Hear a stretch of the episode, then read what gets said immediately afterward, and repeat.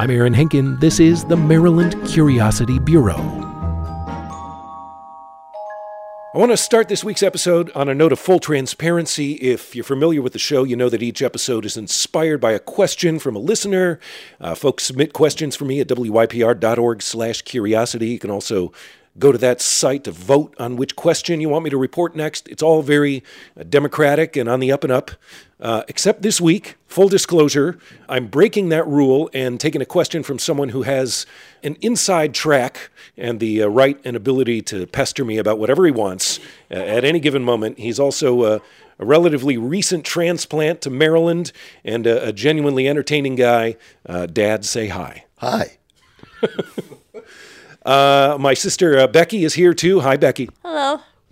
Okay, Dad, I want you to uh, say your name and your question. My name is Sid Henkin, and my question is How did jousting ever become the state sport of Maryland? An excellent question, Dad. And uh, the state sport of jousting is indeed a weird but true fact about Maryland.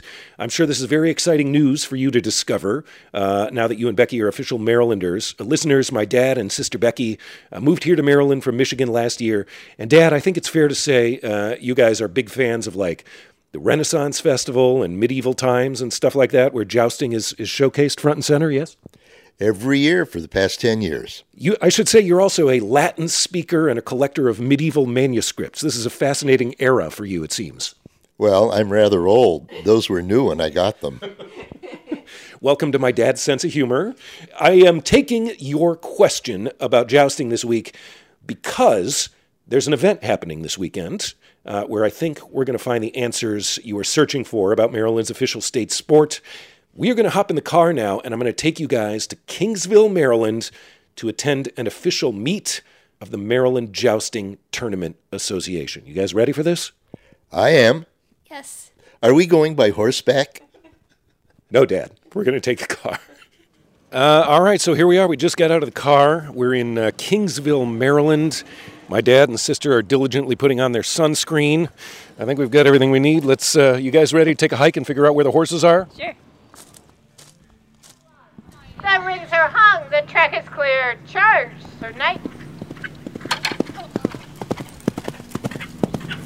Tucked away here in a little meadow at Jerusalem Mill Village Park, the Maryland State Jousting Tournament Association is underway with its first official event of the season, and uh, it is hot. 90 plus degrees out today, so attendance is sparse. It's an intimate crowd, pretty much just the jousters and their families underneath the shade of some tents, cheering each other on as they take their turns on a grassy track that's rigged up with wooden arches and speed measuring electronics. Now, the kind of jousting that's happening here is not like what you see in the movies. No one's dressed up in armor, just comfortable riding clothes. And uh, no one's trying to knock anyone else off a horse. The wooden arches on the track are suspending little rings, and the name of the game is to spear these tiny targets. So you have an 80 yard track from timer to timer, three arches with a ring ranging from a size of an inch and three quarters diameter to the size of a lifesaver, which is a quarter inch. This is jouster Michaela Patrick. She's 24 years old. She started jousting at age three. You have your trusty steed and a lance. Some people use pool sticks, some people use an old broom handle. Anything will work as long as you can get it through the ring. It's a lot of hand and eye coordination is the main thing. This is Michaela's dad, Michael Patrick. He's competing today too at age 51. Mr. Patrick's been jousting since he was 10 years old. You got to be able to trust your horse in order to concentrate on the rings. It's just, it's a thrill, really. Um, you get excited each ring you get. This is another Michaela, Michaela Miller. She's 23, and when she competes, she goes by the honorific title, the Maid of Newcastle. And as you progress, the rings get smaller and the competition gets a lot harder. you take the motion of the horse out. When a horse extends their stride and levels out, then they get smoother. Bob Enfield is today's most senior competitor. He's been riding since he was nine years old. He's now 64. If you take pictures, sometimes you'll see you're way out of the saddle or you're real close to the saddle, and that's when the horse's feet are on or off the ground. When on the ground, you're this far out of the saddle. When his feet are up, you're just barely clearing the saddle. So you're taking all that motion out. when he's running underneath though, because you'll get pictures where all four feet are off the ground. The most difficult thing is keeping control of the horse and focusing on the rings at the same time because sometimes the horse just wants to do what it wants and that's not what you need it to do. Jouster Amber Farnsworth is 18 years old, and today her horse definitely did not do what she needed it to do. Amber got thrown off her steed. But as they say, she got right back on that horse and tried again. It's a whole lot of fun. I love all of the sport the running, the prepping. I love it all. It feels so good to run down the track, especially when you get three rings. You can't get three rings without smiling at the end. Amber, by the way, started jousting when she was two. There aren't any jousters that young out here today, but close. You're four years old, and your name is? Maverick.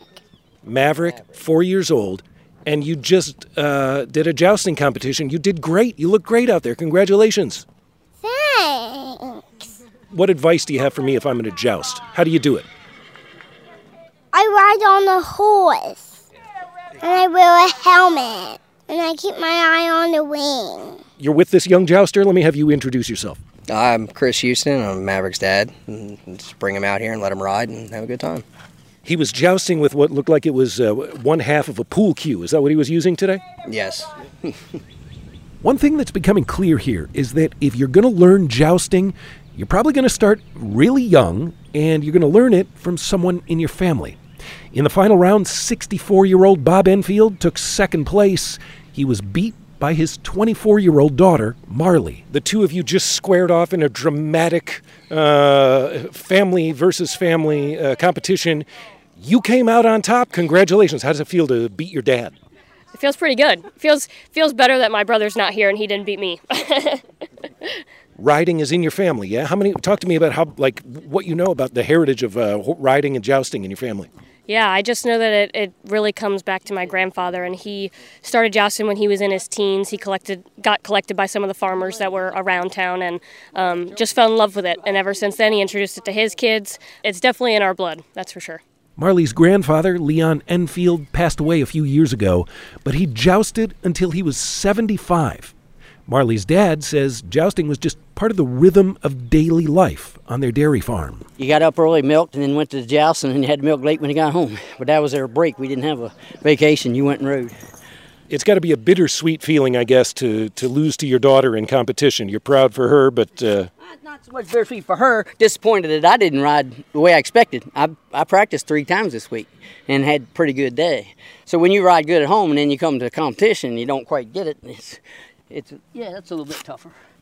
She's going to have bragging rights at the dinner table for, for till the next meet, I guess. As for the origins of jousting in Maryland, the story goes it's been a popular pastime here ever since the second Lord Baltimore Cecil Calvert founded the colony back in 1634. Records show that jousting tournaments were popular local fundraisers to help rebuild Maryland churches after the Civil War.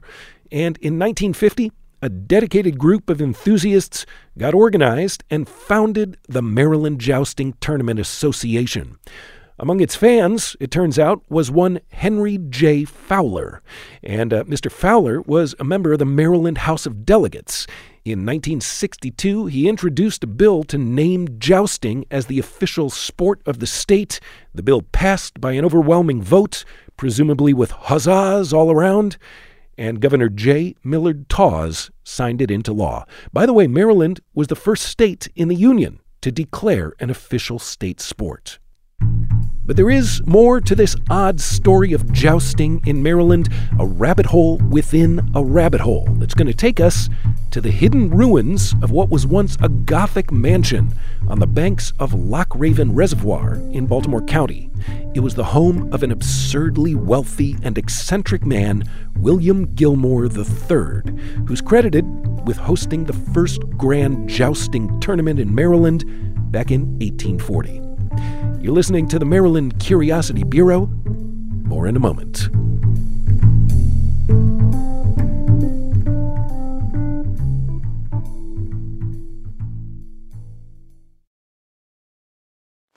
So we're uh, near the Loch Raven Reservoir on the corner of Loch Raven Boulevard and Providence Road. This is Morgan Hill. He's not a jouster, but he loves mountain biking. So much so, in fact, that he volunteers his time to help maintain the network of trails that run through the forests around Loch Raven Reservoir. And here on this rainy, Gothic Sunday evening, he's about to help us venture into the woods to find the secluded ruins of William Gilmor III's Glen Ellen estate. Yeah, the area around the ruins is kind of like a spider web of trails, and you could easily get turned around and kind of come back where you start. So, this makes me feel a little like we're in a Scooby Doo episode. This other guy with us is Cliff Murphy. Cliff is a former Maryland state folklorist, and he's along to give us some more background on the Gilmor family, their extravagant Scottish replica castle of yore, and their weird fascination with the Romantic Revival. The Gilmor family was a very wealthy uh, merchant family. The original Gilmor, uh, my understanding, uh, was a Scottish immigrant and merchant. And by the early 1800s, they had amassed a pretty significant fortune. They were slaveholders, um, and so they developed plans to build a castle here, um, which was built, is my understanding, by slave labor. This castle was built because of this family's enthusiasm for the Middle Ages and particularly the medieval era in Scotland. It's based on a Scottish castle of that era. Yeah, and it's the first building like this to have been built in uh, the United States. My understanding is that it was it had a huge ballroom, that it, it was a place that a lot of very wealthy Marylanders and people from the Mid Atlantic would come to have huge parties. We're going to go west and then we're going to cut down towards the reservoir itself. The, re- the uh, ruins are very close to the water. So, as we're uh, making our way down this uh, rainy trail surrounded by these trees and moss, why don't you go ahead and tell me, Cliff, about William Gilmor III and how it was that he became so obsessed with jousting? The Gilmor family would travel periodically to Scotland, which I think for your average Marylander in the early 1800s was not the norm. Um, so, as a merchant family, they did a little bit of that traveling. They kept uh, tabs on their Scottish roots. Um, but they also, like a lot of people at the time, uh, were big fans of the book Ivanhoe uh, by Sir Walter Scott. That book really stirred up a lot of romanticism about that time period, about chivalry, about the customs of that age, and a number of very wealthy members of royal families in Scotland decided to put together a four day revival of uh, medieval sport and medieval her- heraldry. And You're talking about like a Ren fair, but yes. mm, 300 years ago. Yes. And I guess that this combination of, I think, personal ancestry combined with the romantic writings of Sir Walter Scott, combined with, I don't know, people with a lot of time on their hands. And uh, lots of expendable income, it sounds like. And lots of expendable income. And the horse culture of Maryland. I think this combination really drew Gilmor to get super excited about one factor of this medieval games revival, which was ring jousting. Jousting, of course, was a functional combat tactic that was used, and it was rendered obsolete by guns and firearms and uh, became a sport. And eventually they were like, actually, a lot of people are getting hurt and impaled doing this sport. Let's just joust at rings instead of each other. Right. So Gilmor goes to this festival in Scotland. It rains for a couple of days, and what makes me laugh today is that it's raining while we're doing this hike. And the writings about that event say that these people who had spent all this money and time on these elaborate suits of armor, kilts, you know, the whole thing, uh, were walking around with umbrellas Not a medieval invention. because it was raining, which is kind of funny. But, you know, Gilmor was undeterred and he came back to Maryland and really became the driver of jousting becoming this organized, identifiable, regularly occurring tournament sport. William Gilmor, it sounds like, was the real kind of concert promoter of jousting. Because when he came back to Maryland, that's when he was all about like getting this castle built that we're looking for and holding his version of these kind of Ren Fair revivals there. Yeah, and I think that whether Gilmor is the person responsible or not, jousting as a cultural activity has evolved in its own way. And it has evolved in a way that is, I think, much more down to earth.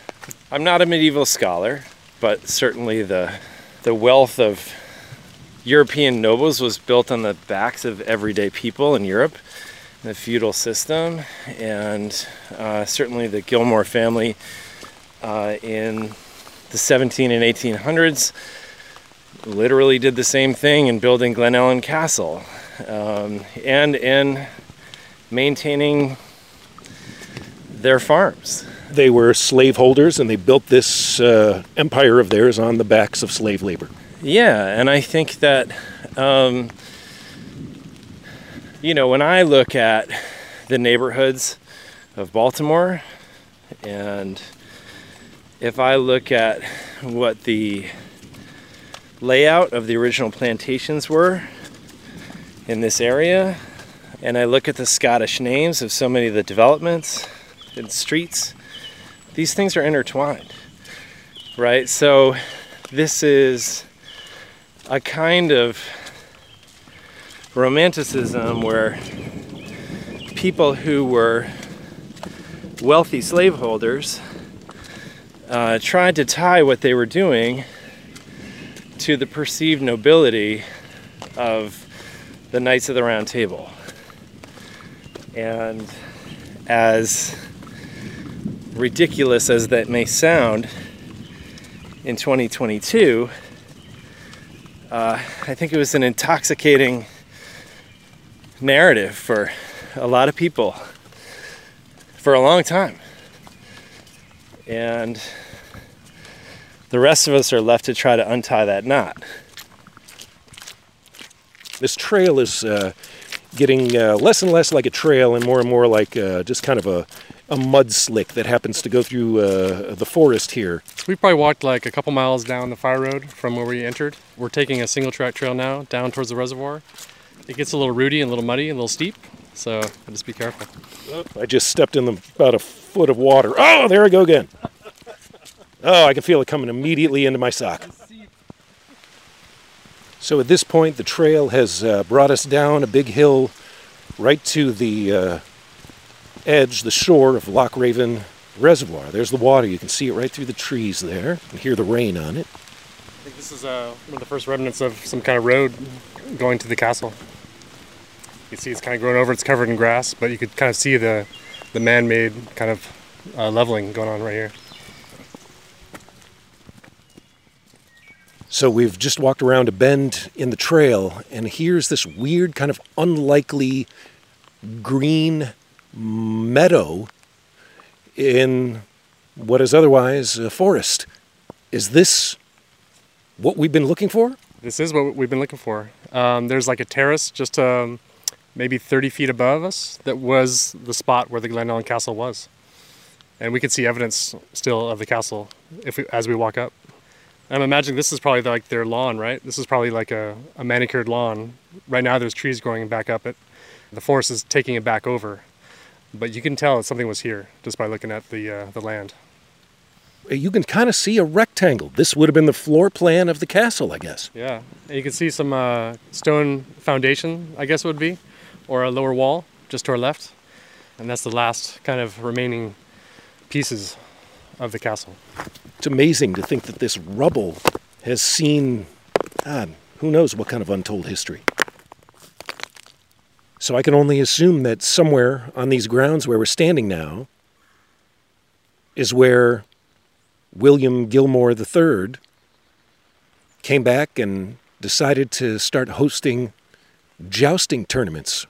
Yeah, and you know, I think uh, I think I think like history, Um, this place is hard to find, and uh, even when you get here, there's there's a lot of missing information. It's hard not to get kind of caught up in thinking about that time period. You know, these trees with all these vines and the beauty of the reservoir and of this landscape, and thinking about that moment in time where you have people who are, are building a beautiful thing and doing it in a terrible way, you know, uh, with forced labor. Uh, I think about, you know, this story of one of the Gilmors who was a officer in the Civil War for the Confederacy coming through here to visit his family while this invasion of Maryland was happening. And when I think about that time period and the story that people told themselves about what they were doing and why they were doing it, I can't help but wonder what our version of that is in 2022. You know, what the stories are that we tell ourselves to explain why we do certain things that we know at our core to be wrong.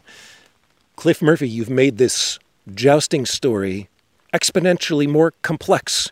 And uh, I guess I'm wondering now how the sort of obscene wealth and leisure of this family that brought this sport to Maryland in some organized way, how that version of jousting compares to the version of jousting that I went and saw yesterday in Kingsville, Maryland, with my dad and sister, where it was like a couple dozen families with some pickups and trailers and horses who got together in a field and had some coolers and some tents. And you know were putting their kids on horses with pool sticks. And just it was like a family get together and this is what they were doing instead of playing horseshoes yeah just uh, i think a very down to earth community driven activity and something that a lot of people take a lot of joy in. Um, there's certainly a lot of fun that people who do jousting have with the medieval traditions around it, you know, with talking about their steeds and, and kind of giving some names to different riders. Um, but I think that all of the jousters that I've ever met are about the least pretentious people I've ever encountered.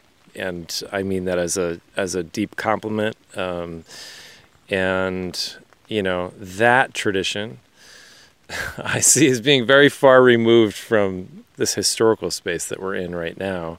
You know, it's interesting to kind of visit with these spirits of the past and um, and to try to make sense of them.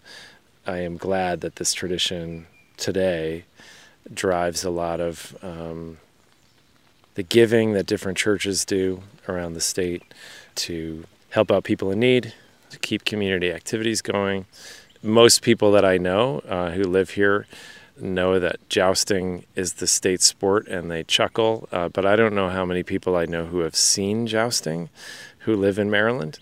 And sometimes I wonder what to make of all of that. It's a fascinating rabbit hole. And, you know, it, it does start off with a chuckle. And, uh, you know, thanks to you guys and bringing me here to the place like this, it ends up with uh, certainly uh, something more profound to think about. I want, want to thank you for that. Thanks for uh, thanks for going on a hike.